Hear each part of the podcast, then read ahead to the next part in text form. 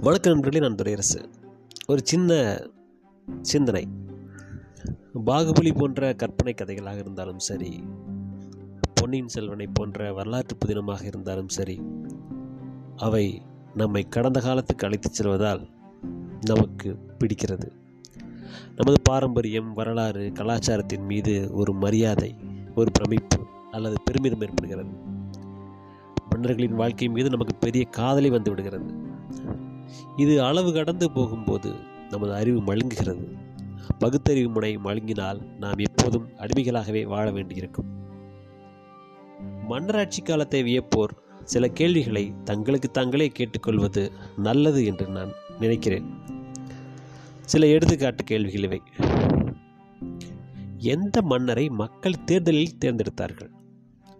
எவன் உடல் பலத்திலும் ஆள் பலத்திலும் வலுத்தவனோ அவனே மன்னன். அதாவது பேட்டை பிஸ்தா மாதிரி. பல பிஸ்தாக்களை ஒருவன் மிரட்டி கொண்டிருந்தால் அவன் சக்கரவர்த்தி. இதில் ஜனநாயகம் எங்கே வாழ்கிறது?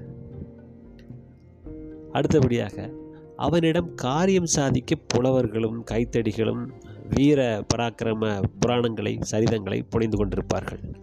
நாமும் அவற்றையெல்லாம் வரலாறு என்று நம்பி படித்துக் கொண்டிருப்போம். அதே போல கணவர் வழியாக பெறாமல் எங்காவது ஒரு ராணி இயல்பாகவே ஆட்சி கட்டலில் ஏறிய வரலாறு இருக்கிறதா?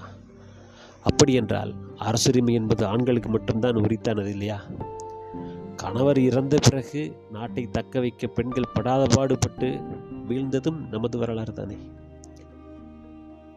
மன்னர் ஒரு குறிப்பிட்ட மதத்தை பின்பற்றுகிறார் என்று வைத்துக்கொள்வோம் மதம் சார்ந்த ஆன்மீக தளத்தை மக்களின் வரிப்பணத்தில் காட்டுகிறார் கட்டுகிறார். அதாவது அவர் எந்த மதத்தை வேணால் சார்ந்திருக்கட்டும். ஏதோ ஒரு கோயிலோ அல்லது வேறு ஏதோ உள்ளதோ சர்ச்சோ அல்லது மசூதி ஏதோ ஒன்று கட்டுறார். அப்போது யாராவது வந்து மன்னா நான் இந்த மதமே கிடையாது. நான் எதற்காகப்பா வரி கட்ட வேண்டும்? என்று கேட்டிருக்க முடியுமா? கேட்டிருந்தால் என்ன ஆகியிருக்கும்? இன்றைக்கு இருப்பது போல எழுதப்பட்ட சட்டங்கள் அன்றைக்கு இல்லை. எனவே மன்னன் வாயிலிருந்து வரும் அனைத்தும் சட்டம். அவனுக்கு பிடிக்காதவர்கள் சாக வேண்டியதுதான். பிடித்தவர்கள் வாழ வேண்டியதுதான். இன்றைக்கு நாம் சொல்கிறோமே கிராம சபை என்றெல்லாம். அதே போல கிராம சபையில் நாட்டின் வரவு செலவு கணக்குகளை தாக்கல் செய்யுங்கள் என்று யாராவது மன்னரை கேட்க முடியுமா? ஒரு ஊராட்சி தலைவரையோ அல்லது வட்டச் செயலாளர் வண்டுமுருகனையோ பகைத்துவிட்டு நாம் நிம்மதியாக நடமாட முடியாத ஒரு உலகத்தில் தான் வாழ்ந்து கொண்டிருக்கிறோம். அப்படி என்றால் இன்றைக்கு அப்படி என்றால் ஆயிரம் இரண்டாயிரம் ஆண்டுகளுக்கு முன்பு நிலை எப்படி இருந்திருக்கும்? மந்திரிமார்கள் அரண்மனை ஊழியர்கள் என்றெல்லாம் இருப்பார்கள் இல்லையா? இவர்களுடைய நியமனத்துக்கு அன்றைக்கு எந்த தேர்வாணையம் இருந்துச்சு? எந்த முறைப்படி ஆட்களை நியமித்தார்கள்? எழுத்தேர்வு இருந்த இருந்ததா? அல்லது நேர்முக தேர்வு எழுதினார்களா? செய்தார்களா? ஒன்றுமே இல்லை. அவர்கள் இஷ்டத்துக்கு அது நடக்கும். இறையாண்மை மிக்க அண்டை நாடுகளை படையெடுத்து அழிப்பதற்கு மன்னர்களுக்கு எவர் அதிகாரம் கொடுத்தது? தோட்ட மன்னரின் அந்தப்புற பெண்கள் உடன்கட்டை ஏற வேண்டிய நிலைக்கு யார் பொறுப்பு?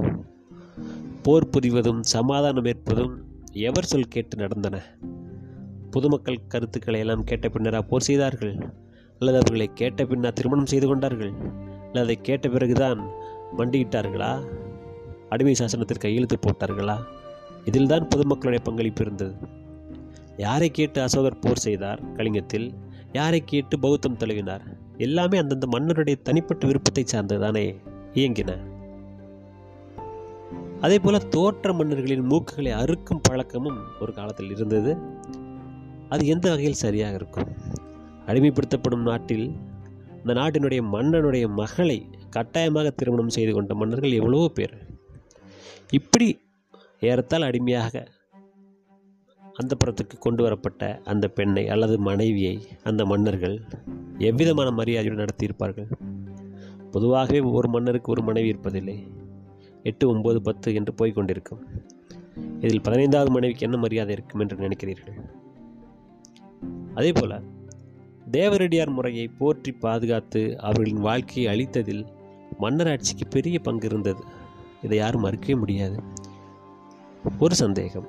ஏன் எந்த மன்னனின் அரண்மனையில் இருந்தும் கூட ஒரு தேவரடியார் உருவாகவில்லை?